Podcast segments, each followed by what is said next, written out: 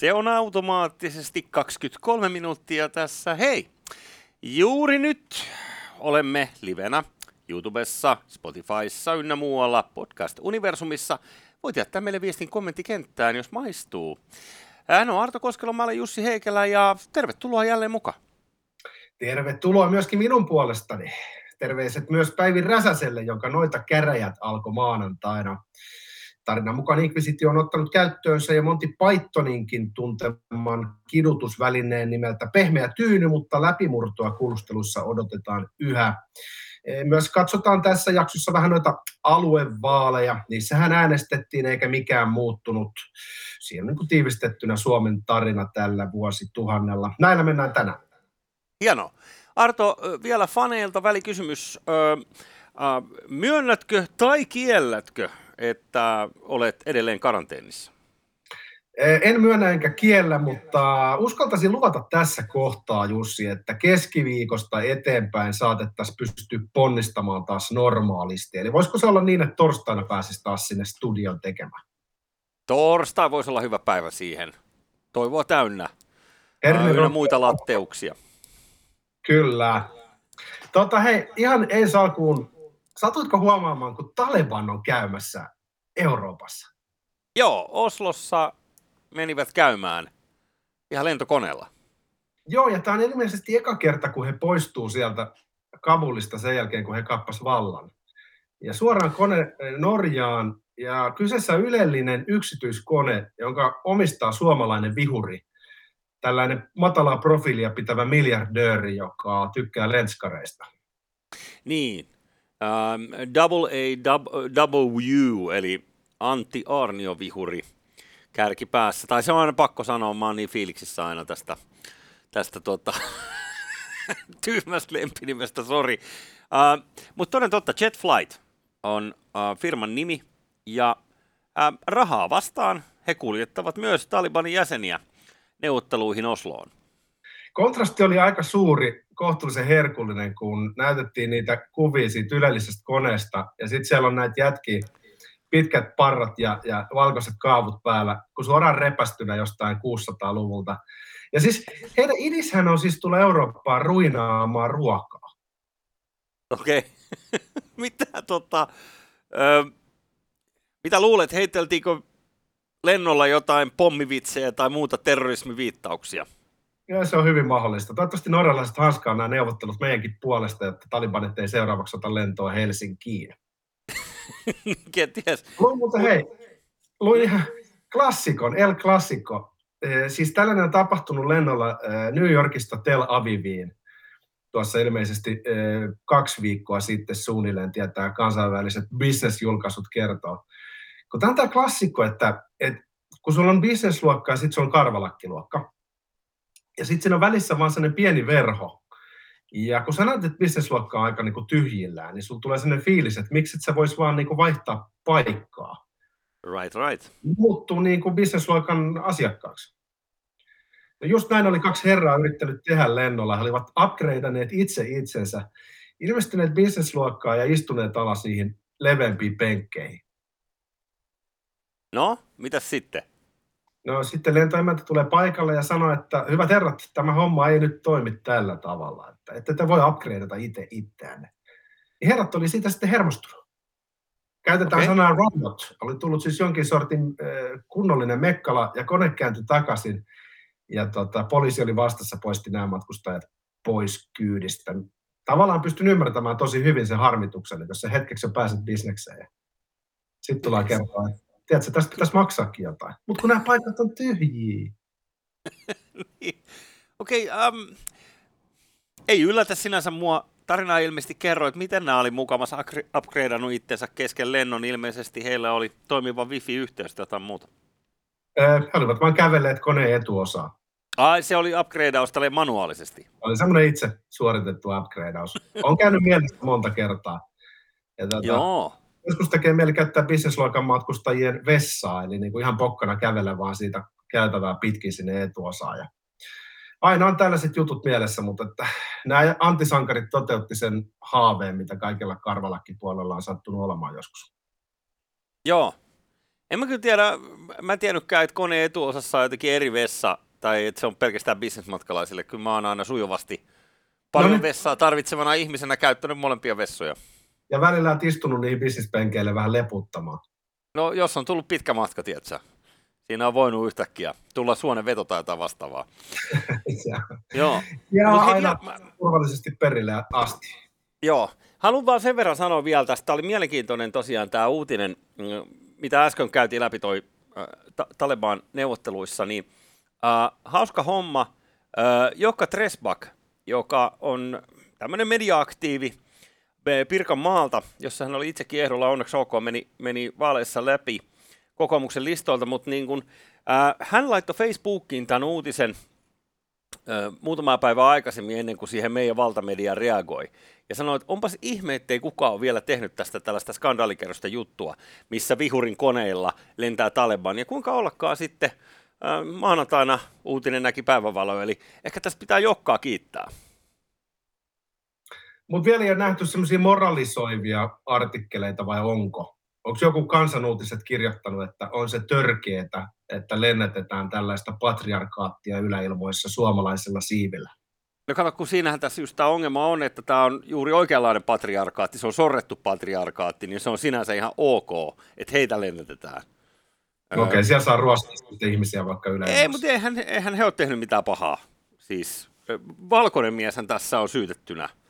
Jos he edustaisivat esimerkiksi kristinuskoa, niin totta kai silloin heidät voitaisiin känseloida, mutta koska he ovat sorrettuja, niin, niin luonnollisesti heitä saa kuskata joka puolella maailmaa.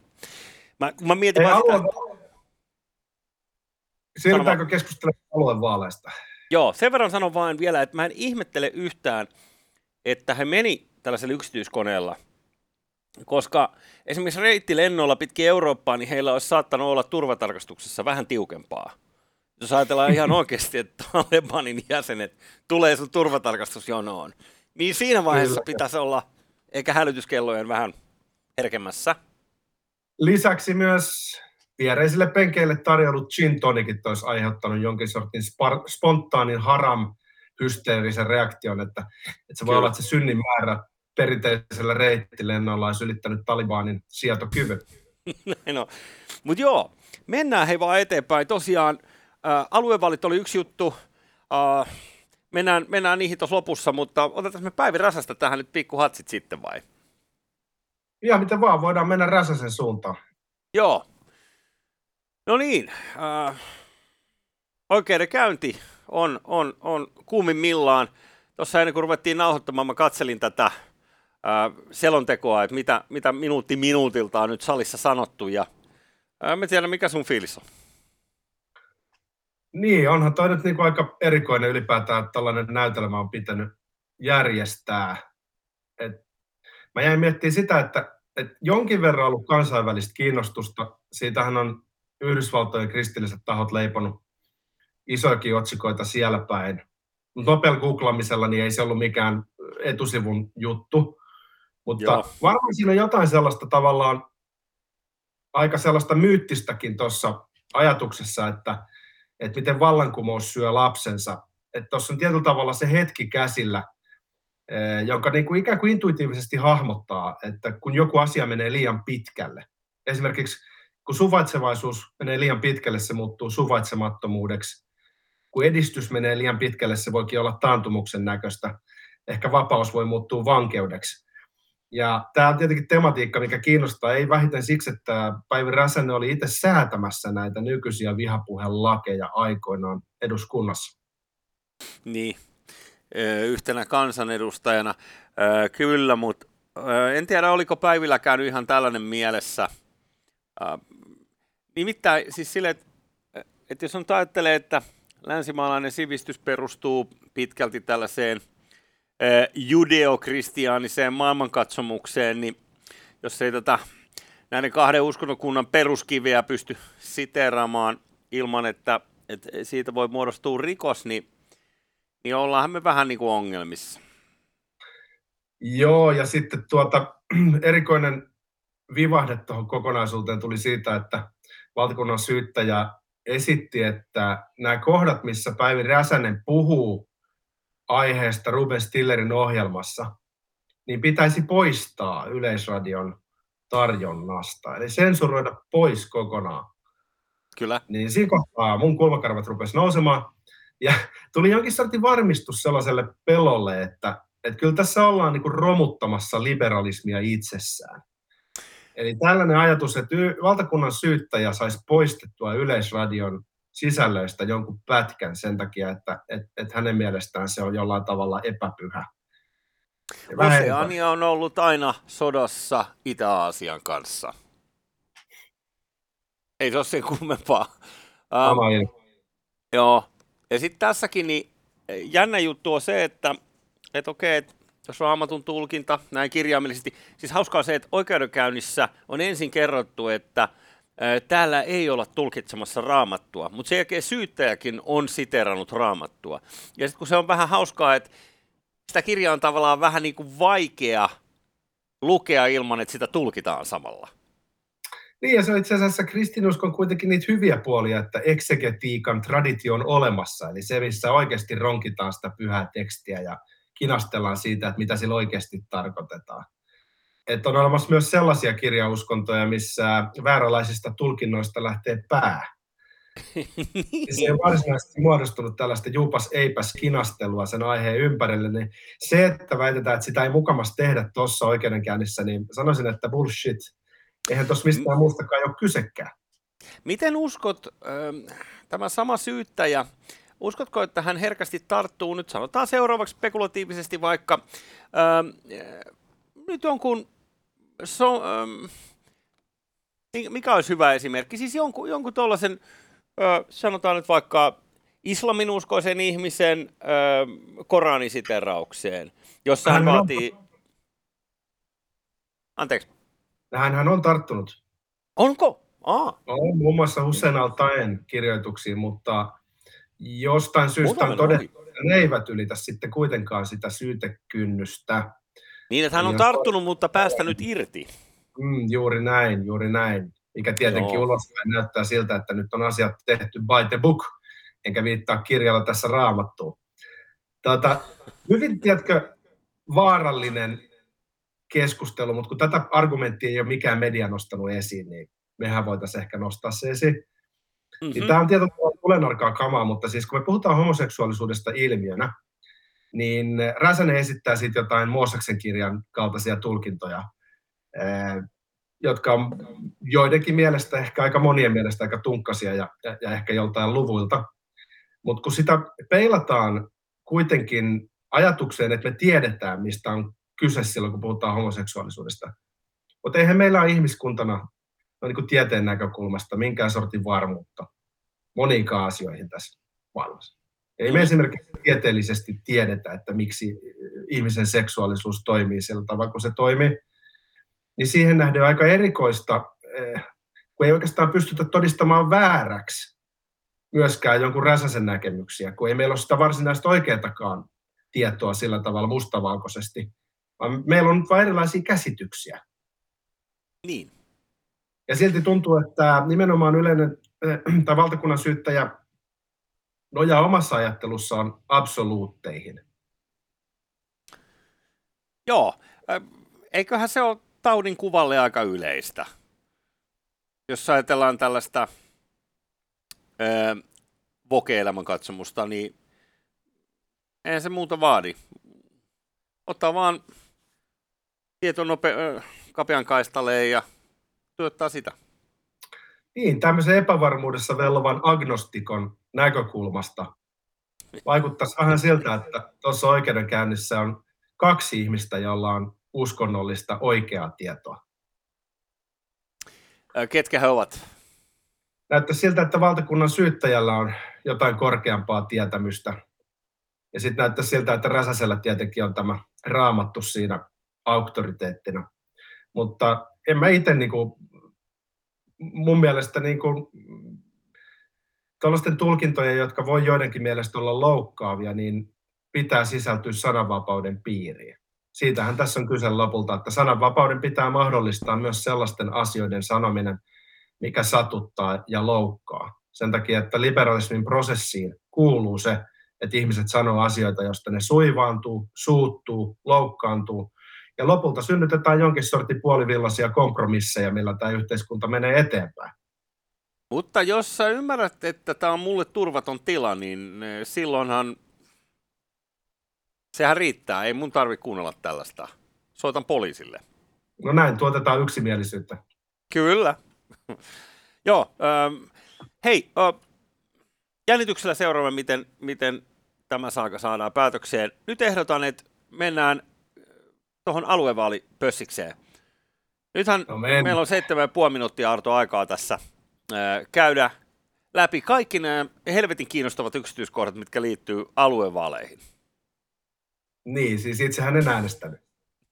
niin, no emme saaneet äänestää. Olemmehan, emme saa. olemme sorrettuja helsinkiläisiä. Ja Helsinki on päättänyt jatkossa hoitaa il- ilman maakuntaa nämä sote-asiat maaliin ihan niin kuin ennen vanhaankin, joten tästä syystä Helsingissä ei ole, ei ole äänestelty. Mutta, mutta tuossa nyt kävi niin, että vihreät ja perussuomalaiset otti pataan ja muuten kai mentiin aika ennusteiden mukaan vai? Niin, ehkä, ehkä se ei ollut ihan ennusteiden mukaista, että persutkin noin pahasti otti, otti ja kyykkäs. Mutta selvä on se, että et, et molemmat identiteettipolitiikkaa eniten tekevät puolueet, vihreät ja persut, niin pieni niin kuin pyy maailmanlopu edessä. Joo, keskusta, joka ainakin mitä kuulopuheita kuuntelin silloin, kun tätä maakuntamallia tungettiin kärmettä pyssyyn, niin keskustalle tämä piti olla kaikki kaikessa. Ja no ei siinä mitään. Keskusta jälleen kolmanneksi suurin puolue, että kai se siinä mielessä on luettava sukseeksi. Mun mielestä nämä muistutti tuloksiltaan niin enemmän jotain eduskuntavaaleja vuodelta 2007 kuin mitään viimeaikaista. Et silloin oli samanlainen asetelma, että, että kolme isointa puoluetta, kaikilla niin kuin about 20 pinnaa kannatus ja sitten liuta pieniä puolueita siinä niin kuin rippeinä. Ja se jotenkin vastaa myös niin kuin mun fiilistä. Mä luulen, että, että, että mä en ole ainoa, jolla on sellainen kokemus, että, että ihan kuin ihan kuin mikään ei muuttuisi. Ihan kuin me elettäisiin edelleen uudestaan ja uudestaan vuotta 2007. Ja viimeisen 15 vuoteen just olisi mitään muuttunut. Siitä kieli ehkä sekin, että mulla oli yllätys se, että Mikko Kärnä, Lapin pieni suuri somejättiläinen, jäi varasijalle. Koska mä olisin kuvitellut, että, että jos joku niin kepu näissä jyrää, ja jos joku kepusta, niin ehdottomasti Mikko Kärnä. Ää, hän on kuitenkin tällaisen someajan lapsi, eli kiistelty hahmo, joka väräyttää viisareita joka päässä, eli tällaisessa huomiotaloudessa, jossa elämme, niin yleensä tällainen lyö leiville. No Kärnä on tehnyt just nimenomaan identiteettipolitiikkaa. Hän on halunnut olla se Lapin äijä, joka syö itse metsästettyä lihaa ja tekee nuuskansakin itse. Olisiko tässä nyt sellainen signaali havaittavissa, että ihmiset on kyllästynyt identiteetti politiikkaan. Että oli sitten mm. kyse punavihreästä Vogue-politiikasta tai sen vastakohdista, niin ainakaan näissä vaaleissa, missä oli kyse sosiaalipolitiikasta, niin ei näyttänyt jengiä hirveästi innostavan. Että ehkä mm. se sellainen tietynlainen niin kuin trollaamispolitiikka, niin ehkä, ehkä se, en mä tiedä, ollaanko me jossain taitekohdassa sen suhteen. Joo, se on totta. Jos perussuomalaiset vihreät ja, ja paitsi on, niin sehän tarkoittaa sitä, että niin kuin se suuri massa siellä keskellä, joka ehkä miettii itsensä jonain niin kuin tällaisena järjen äänenä tai, tai kohtuullisuuden ihmisinä, niin, niin veitäisi voiton. Mä en ole nähnyt, että kuinka paljon alle 80 vuotta oli äänestäjien keski-ikä. Et, et siinä mielessä tämä sun 2007, niin öö, E- ehkä toimii. Mutta saattaa olla, voi olla ihan väärässäkin, voi olla, että nuoret oli uurnilla. Mä en ole nähnyt mitään lukua. Mua pisti silmään se, että, että kun muistetaan silloin, kun oli nämä kuntavaalit, kun ne oli, jotka sitten siirrettiin 2020, mm. niin nehän sitten siirrettiin silloin e, pelkän alarmistisen ennusteen vuoksi, jossa siis paisutellut mahdolliset tartuntamäärät esti niiden vaalien järjestämisen ajalla niin sitten nyt 2022 vaalien aikaan ne numerot ei enää estäneetkään aluevaalien järjestämistä, vaikka ne elettiin todeksi ne kauhuluvut. Kyllä. Se on mielestäni esimerkki vaan siitä, eikä mä nyt niin lähde kritisoimaan, mä, niin kuin, mä, mä ymmärrän siis, tämä tilanne muuttuu koko ajan ja näin edelleen. Mutta on tuossa niin, niin merkittäviä muutoksia, jotka ei palaudu numeroihin, että mä vähän ihmettelen. Vähän. Kieltämättä. Logiikka loistaa poissaolollaan. mutta jos vielä noihin tuohon itse tulokseen, niin siinä mielessä pitää sitten vihreistäkin sanoa, että ehkä, ehkä ne kuitenkin aika yllättävän hyvin pärjäs ottaa huomioon, että, että vihreitähän äänestetään alueella ö, y, ensimmäisen linjan ja kolmannen linjan välissä. Ja okei, vähän myös Flemarilla. Mutta siinä ne alkaa, no okei, mä kuulen, joo. Jos sulla on Pakilassa puutalo, voit äänestää vihreitä, mutta siinä se alkaa olla, että jos ajatellaan, että, että vaalit ilman Helsinkiä ja vihreät kuitenkin edes noin hyvin pärjää, niin ehkä sitä pitää pitää vähän niin kuin jopa yllätyksenä. Niin, kyllä nyt jollain tavalla ainakin siellä näkyy, jos ei nyt kuitenkaan edes lähellä 10 prosentin rajaa. Niin. Joo, ja sitten... Ehkä tuossa oli se, kun toi jäi äitiyslomalle toi Ohisalo, niin se oli vähän vaikea paikka sitten Iiris Suomelalle, ja jotenkin musta ehkä olisiko ollut aistettavissa se, että vihreät ajatteli, että kun tässä näissä vaaleissa tulee turpaa just sen takia, että Helsinki ei äänestä, mm. niin eipä paljon näkynyt Haaviston Pekkaa tai muita ää, nimekkäitä vihreitä tekemässä sitä vaaliduunia. Ainakaan mä en itse nähnyt, että olisi ollut sellaista ilmiötä, missä olisi todella ää, uskottu siihen omaan tekemiseen. Että se, kuka tiedä, se oli vähän sellainen tota, vasemmalla kädellä viskastu keihäs. Mutta se, ketä tässä nyt vituttaa kuin apassia, niin on perussuomalaiset. Koska heillä on ollut tämä keskustan kaato, tämä karhun kaato tähtäimessä ever since jytky. Ja se nyt näytti siltä, että se otti vähän takapakkia. Ei lähtenyt, ei todella joo. Ja, tota, en tiedä, miten tuosta noustaan. Mä luulen, että Purran ilme eilisessä vaalivalvojaisissa kertoo aika paljon. Niin. Mä rupesin miettimään, että olisiko sen pitänyt feikata sellainen, tiedätkö, sellainen niin kuin konsulenttihymy. Kyllä se vähän yrittikin. Aha, mä näin pelkästään sellaisia murituskuvia, mutta ne oli onnistunut nappaamaan ne sillä lailla, kun hän vaihtoi ilmettä siinä välissä.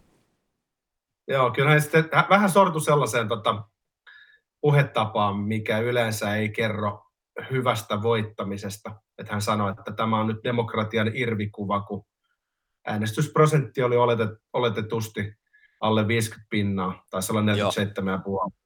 Niin, niin. Niin, Eli kaikki heidän äänestäjät. Niin, sitten jäi vähän sellainen fiilis, että oliko nyt happamia, sano Kettu Pihlajista. Kyllä, Ehkä kyllä. siinä tappaa pitäisi niin kuin jollain tavalla sitten yrittää mahdollisimman paljon olla näyttämättä sitä, kuinka paljon vituttaa. No, ehkä se oli Purran, Purran tota koistinen se, kun hänestä tuli puheenjohtaja, mutta kuule Arto, se on aika täynnä, koska... Sano se. Kuningas on kuollut. Kauan eläköön kuningas.